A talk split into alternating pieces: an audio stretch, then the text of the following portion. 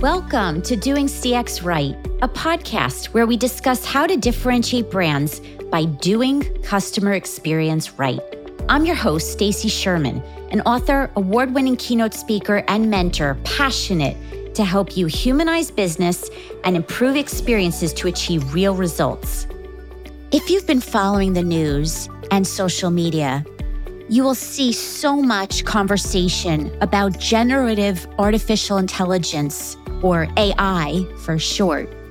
How can we leverage AI in business to enhance customer experiences and service agents to be more efficient while maintaining empathetic human interactions?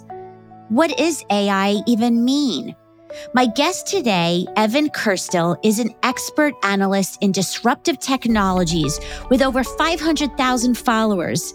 And he answers these questions and so much more to help you achieve business success as technology is changing our experiences rapidly. I believe it's important to get educated and apply the latest technology developments to stay competitive without losing the human heart in business. You'll learn how to merge it all from this episode, along with hearing real case studies of brands doing CX right and mistakes to avoid. Please share this podcast with others who can benefit. Subscribe to Doing CX Right podcast on your favorite channels to get updates and leave me a review, as feedback is the best gift you can give. Now, let's get on with the show. Hello, Evan Kirstel. Welcome to the Doing CX Right show. How are you? I'm good. I'm great because you're here today. Oh, well, that's very kind. I'll try not to disappoint you. Oh, absolutely not. Well, I know who you are, and I'm sure a lot of people on social media, several hundred thousand, know who you are. But please tell my audience who are you? What do you do professionally? Well, I wouldn't call it a profession, but I'm I'm sort of a content entrepreneur, content creator, tech influencer, industry analyst, and um, social media fanatic, sort of all rolled into one. Mm, and you are definitely out there with some very smart wisdom and advice, which is why people are going to love this show today. Well, I hope so. Now you set the expectation really high. So I, I really hope not to disappoint uh, the fans. Well, and in customer experience speak, I absolutely deliver on the promise. So, what is your why? Why are you into all of these things that you describe that you're doing constantly? Well, social media in particular uh, has been a personal obsession. I'd say kind of an unhealthy obsession for over a dozen years.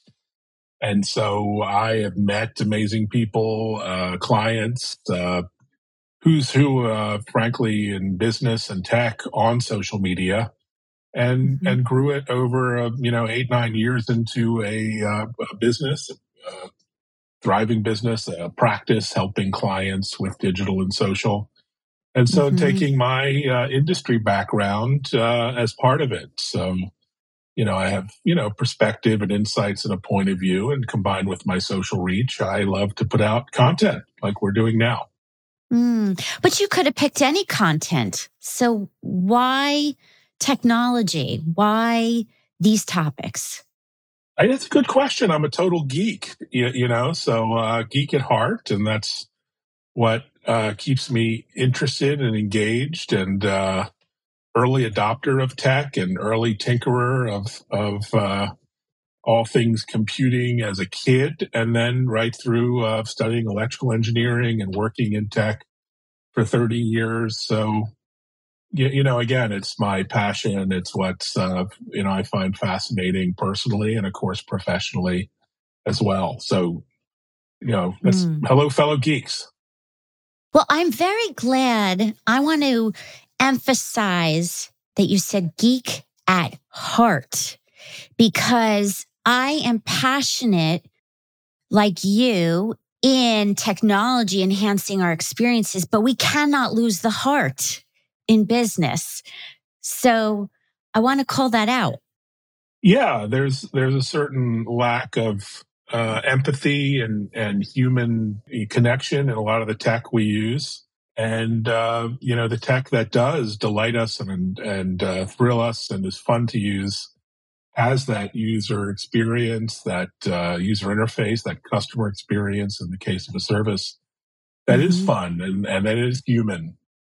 Mm-hmm. And if you look at even things like Chat GPT, which I've been obsessed with recently the last few weeks, it's its humanity. It's it's uh, outwardly looking humanity that's so intriguing. So so yeah, I think it's the intersection of humanity and tech that that's uh, I think most interesting. Yes, I share that in common. We're going to get to that in a minute. But before we do, what is one fun fact that people may or may not know about you, personally or professionally? One fun fact uh, I guess I, I, speak fluent German, not mm. from my heritage, but just having lived and worked in Europe for almost 10 years and then studied it in high school and been in college and uh, have enjoyed the language. So that's, I guess, a fun fact. We could we could do this in German if you'd like. We could switch switch to German. That would really turn off your audience uh, immensely. Well, there would be a segment for it for sure, but I wouldn't understand what you're what you're saying. So we'll we'll keep it to to English right, for we'll now. Switch to uh, to English. yes. Well, all right. Let's get to the heart of this conversation and the tech of this conversation. First of all, you know a lot about generative AI, artificial intelligence. Can you explain in kindergarten terms what is that? Well, it's a technology that has uh, essentially been fed tons of data, trained on tons of data, thousands of gigabytes, terabytes of, of data and and that and that data has been trained to emulate, simulate, behave, respond like a human would in in this in the case of Chat GPT from OpenAI in, in, in writing. So mm. when prompted or asked a question, given direction, the response is unbelievably human-like. And so that same approach has been taken to uh, images, uh, pictures, video, and now text. And so it's it's uh, generated by AI, but it's something that could have almost looks like it was generated by a human being based on that training set. So fascinating stuff. Yeah, which is a little scary that we humans are training the robots. And you could argue they might replace us in some conditions, and we're training them to do that. We're training them. There's a lot of uh, you know underpaid workers in the third world who are being trained to train the robots. Uh, so you, you, know the training data is also being pulled from the internet and uh, pictures in terms of facial recognition. So there are a lot of um, you know interesting and as you say scary uh, scenarios, but it's here and it's now and it's being leveraged not just for fun and games by consumers at the moment, like myself, but by businesses, as you know, in conversational AI and in customer service and and yeah. uh, chatbot scenarios and all kinds of business processes are being uh, created leveraging AI. So it's there's sort of a quiet revolution happening uh, outside of the consumer, but it's now the consumer, like the average consumer, is going to start seeing it sort of more firsthand, which is really interesting. Yeah.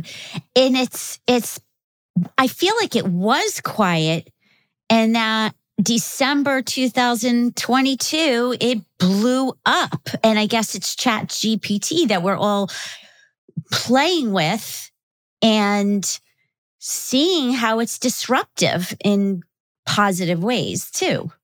Yeah, it's going to be disruptive in, in many ways. Positive. Uh, there are going to be winners and losers, just like any tech innovation revolution, there's going to be a, a lot of have nots and haves. Uh, yeah.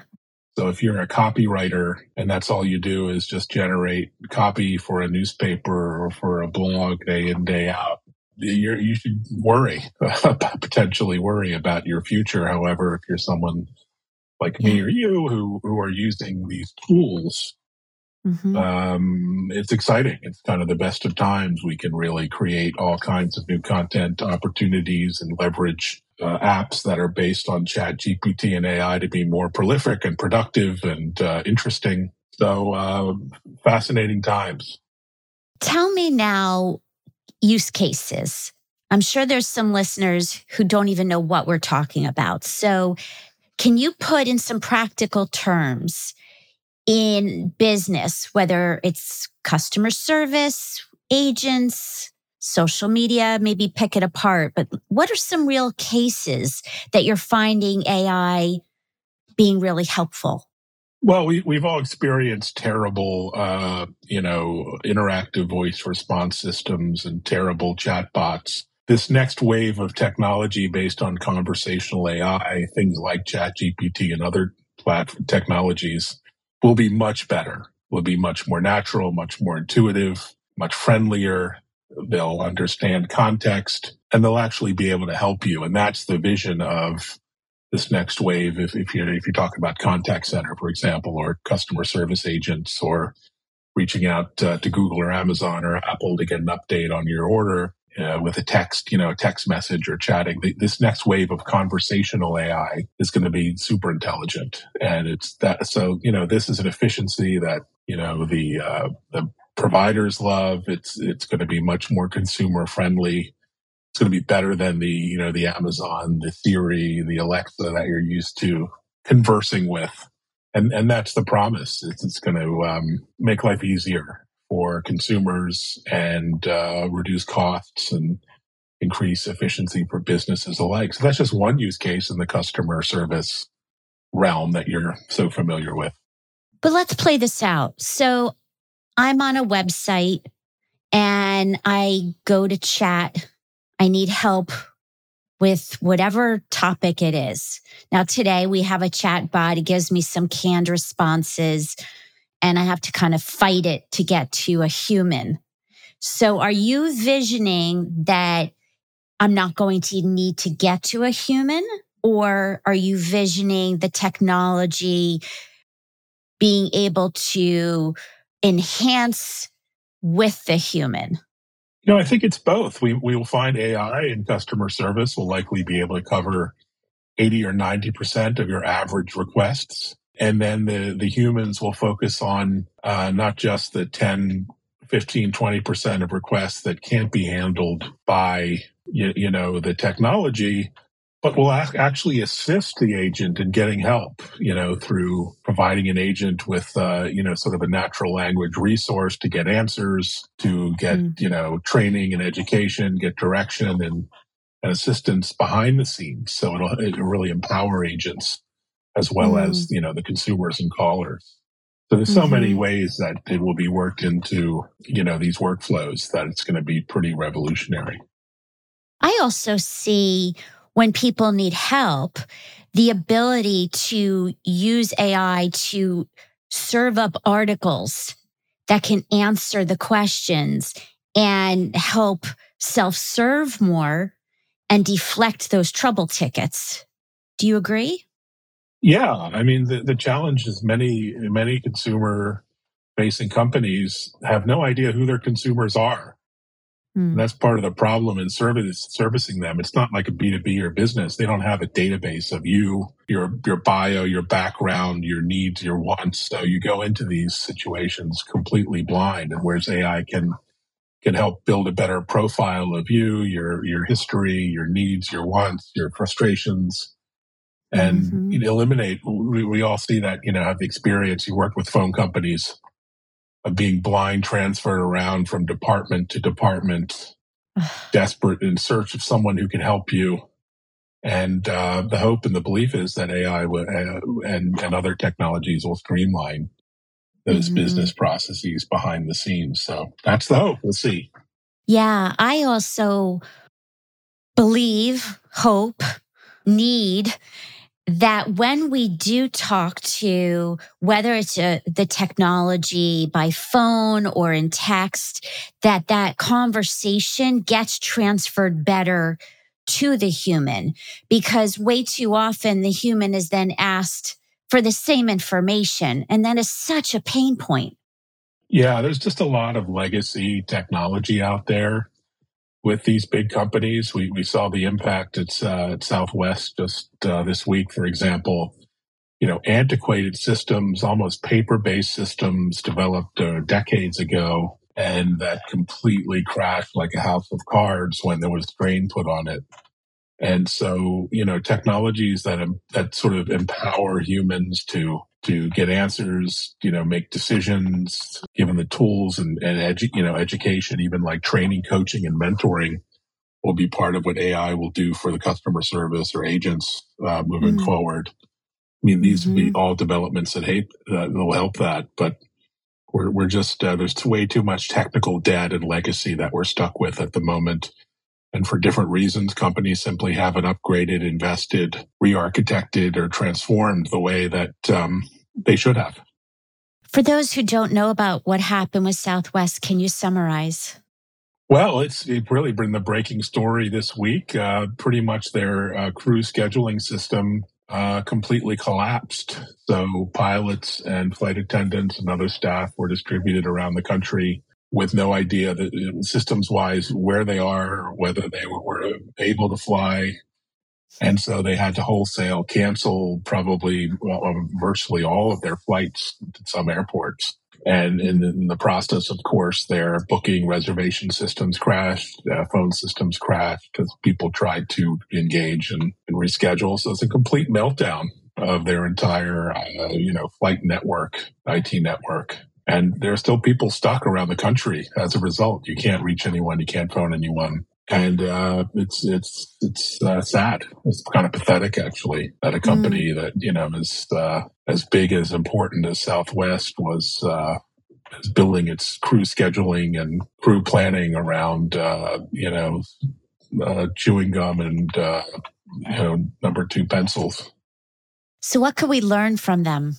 You know, I think there's a, it's the urgency, the imperative to not just band aid and patch old tech, but to double down, triple down on investing and upgrading key systems.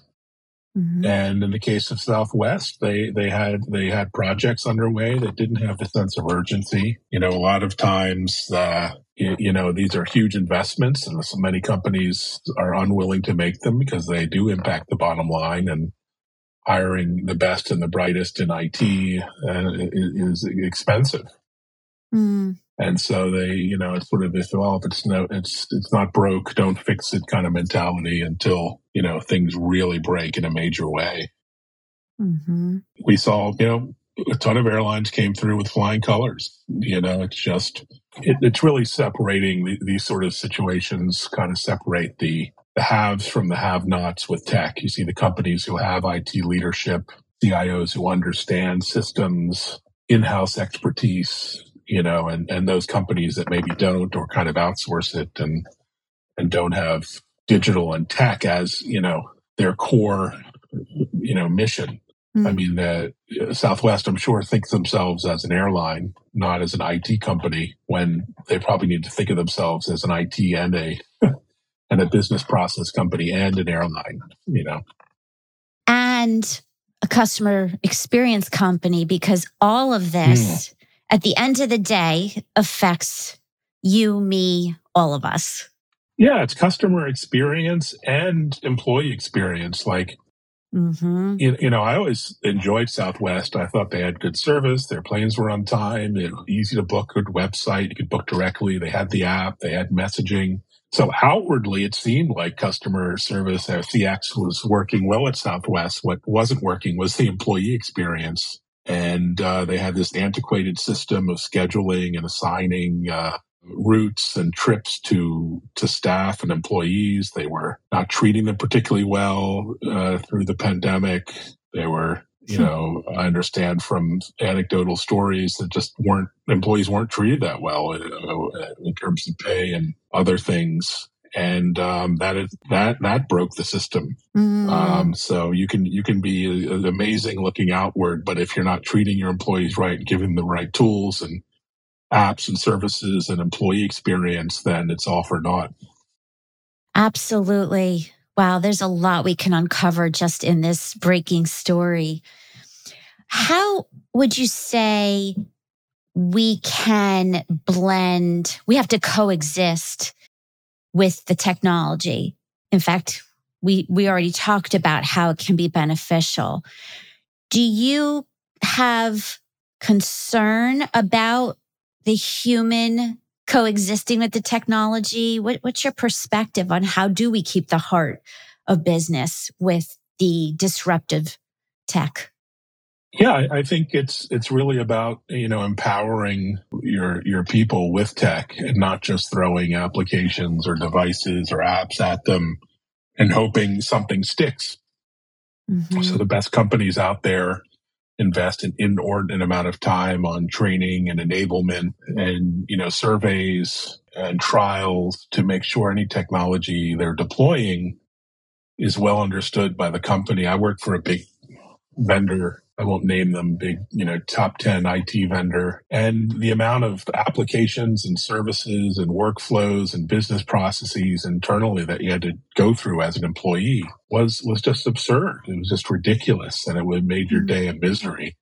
So the idea of streamlining those processes, introducing like things like RPA and automation to take the workload off the employees automating, you know, basic tasks. Think about things like employee expenses and all that hassle. Mm. I'm so glad I'm out of the corporate rat race. I don't have to do that anymore. But all these things are a burden, and uh, it takes time away from productive, deep work. When internally in an organization you have to deal with, you know, poor tools, bad tools, legacy, outdated tools, and, and so increasingly companies, you know, they move fast you know, can leverage like best of breed products and services and apps and SaaS and third party, you know, to make their their business kind of hum. Hmm. Hmm. How do you see the metaverse playing in all of this? Well, I think we have kinds of metaverses today. You know, uh, when I'm on a Zoom call, when I'm, you know, maybe I have an avatar and I'm uh, messaging and doing real time video and chatting. I mean, I think that is a kind of metaverse. Mm. I, I, don't buy into the meta version of the metaverse with with you know sort of torsos walking around uh, uh, communicating uh, with each other. But I think a metaverse of work, a metaverse, industrial metaverse, where you're you're collaborating and sharing, and even in three dimensions when it makes sense, is going to be amazing. But I think it's still a ways off for the average worker. Gaming and all the fun stuff aside, for for the utility is still a ways off. Mm. Someone told me that they either used it or knew someone. It fascinated me that they put on the goggles and they were in a contact center and they actually worked from home, but they felt like they were in a contact center and could see.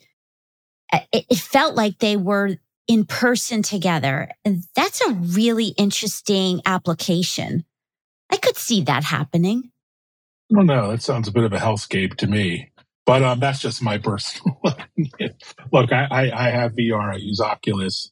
I think it's good for some things in business in the context. I think one is training. Mm-hmm. Um, you know, people like UPS who are using it for all kinds of training requirements for medical education, uh, mm. training doctors and surgeons, augmented reality for helping hands free in the operating room. Uh, so they're they're very you know flight simulators uh, kind of thing. They're very practical and useful examples mm-hmm. of VR, but it should be used as a utility, as a tool, not as a cure all for mm-hmm. uh, for you know some sort of fantasy of of working together in a room. So yeah, I mean, I I think I saw Meta's announcement on VR sales, uh, headset sales was way down that it's it's not taking off. So I think we have a ways to go. We need sort of a unicorn device, hopefully some sort of Apple glasses or others to really yeah pave the way forward. But the, at the moment, I think we're in sort of a bit of a you know a standstill when it comes to VR adoption. For people who want to learn about what we're talking about and stay ahead of the technology and the future of work, besides following you and me. What do you recommend as good sources in addition? Yeah, I would, you know, Twitter. I know some people are not fans and view it as a bit of a, a nightmare, but there's tremendous, te- you know, content and insights and thought leaders. And you don't even have to go there for the people, the personalities. You can go there to follow uh, keywords and hashtags like emerging tech or tech trends or CX Uh, and if you follow those those keywords, those hashtags, you'll just find a wealth of information. So whatever industry or discipline or vertical you're in, there, there's a great community out there that you can tap into and learn from and connect with, both yeah. personally and professionally. So focus on those those mm-hmm. niches, those verticals, keywords, or even hashtags. On LinkedIn, you can follow the same hashtags, mm-hmm. and uh, it's quite educational as well as mm. being fun. Mm-hmm. Great advice. So, as we're getting to the end, I told you this goes fast.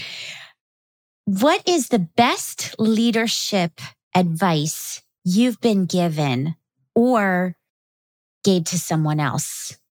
I think it was, you know, when I was, I had mentors, I work for myself now, and I was, you know, working in companies over 25 years.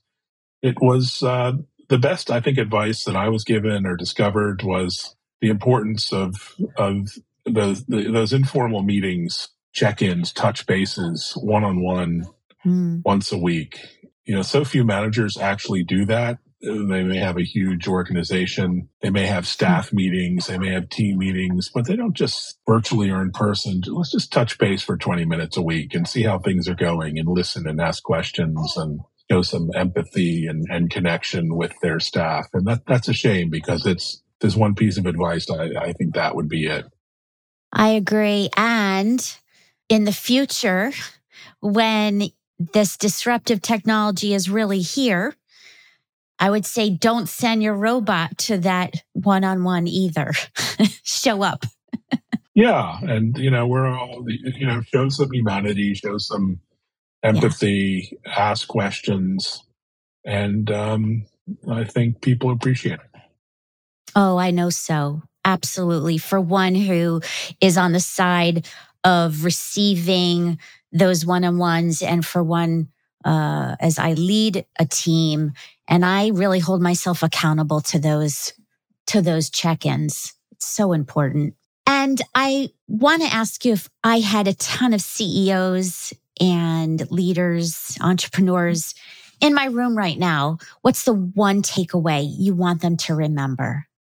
You, you know, don't just be a headline reader when, when it comes to this new and emerging technology whether it's uh, you know social media, whether it's Chat GPT, whether it's these tools and platforms, you know, roll up your sleeves, get your hands dirty, you know, try things firsthand. Uh, don't just read about it in the Wall Street mm-hmm. Journal. And I think being a practitioner is, is as important when it comes to new tech as just understanding it. So whether it's, you know, you're at social media, whether it's some new app, whether it's some cool tool, you know, if you haven't logged on and, and tried it out yourself and experimented like, you know, we're doing here with Riverside and this live streaming platform, then you're really missing out on the full potential of the tech. I agree. And I actually live my business life based on what my old boss once told me. And he, it was an acronym TAR test, analyze, adjust, repeat. And that Perfect. applies, really does apply. So, yeah. And last question, my favorite one. If you could go back in time and talk to your younger 20 year old self based on what you know now that you didn't know then, what would you tell the younger you? I'd say, you know, there's this thing you've never heard of called Bitcoin uh, go buy, spend all your spare change and, and, and buy this thing and keep it in a wallet that you don't lose or mm. sell and then talk to me in 20 years. So, but I, in all seriousness, I guess that's, I, I, am not sure. I guess that's what I would tell my younger self. Well, I, it would be interesting to see what this generation will do as they listen to us speak about what we've learned. Well, thank you so much for being here with me. And I will share your social channels and your website. Is that the best places to to find you? Yeah, just Google me. You, you can see me everywhere, and I'll be at quite a few shows and events, uh, Cloud Communications Alliance and IT Expo and Enterprise Connect and Mobile World Congress. So I'd love to see people in person this year. It's been quite a quite a pandemic. Absolutely. Well, thank you. You're awesome. Thanks so much. Thank you so much for joining today. I hope you will apply the lessons shared and also requesting if you would leave a review on Apple would mean a lot. Head over to doingcxright.com to learn more ways to connect with me and improve your CX. Until next time, I'm Stacy Sherman, doing CX right.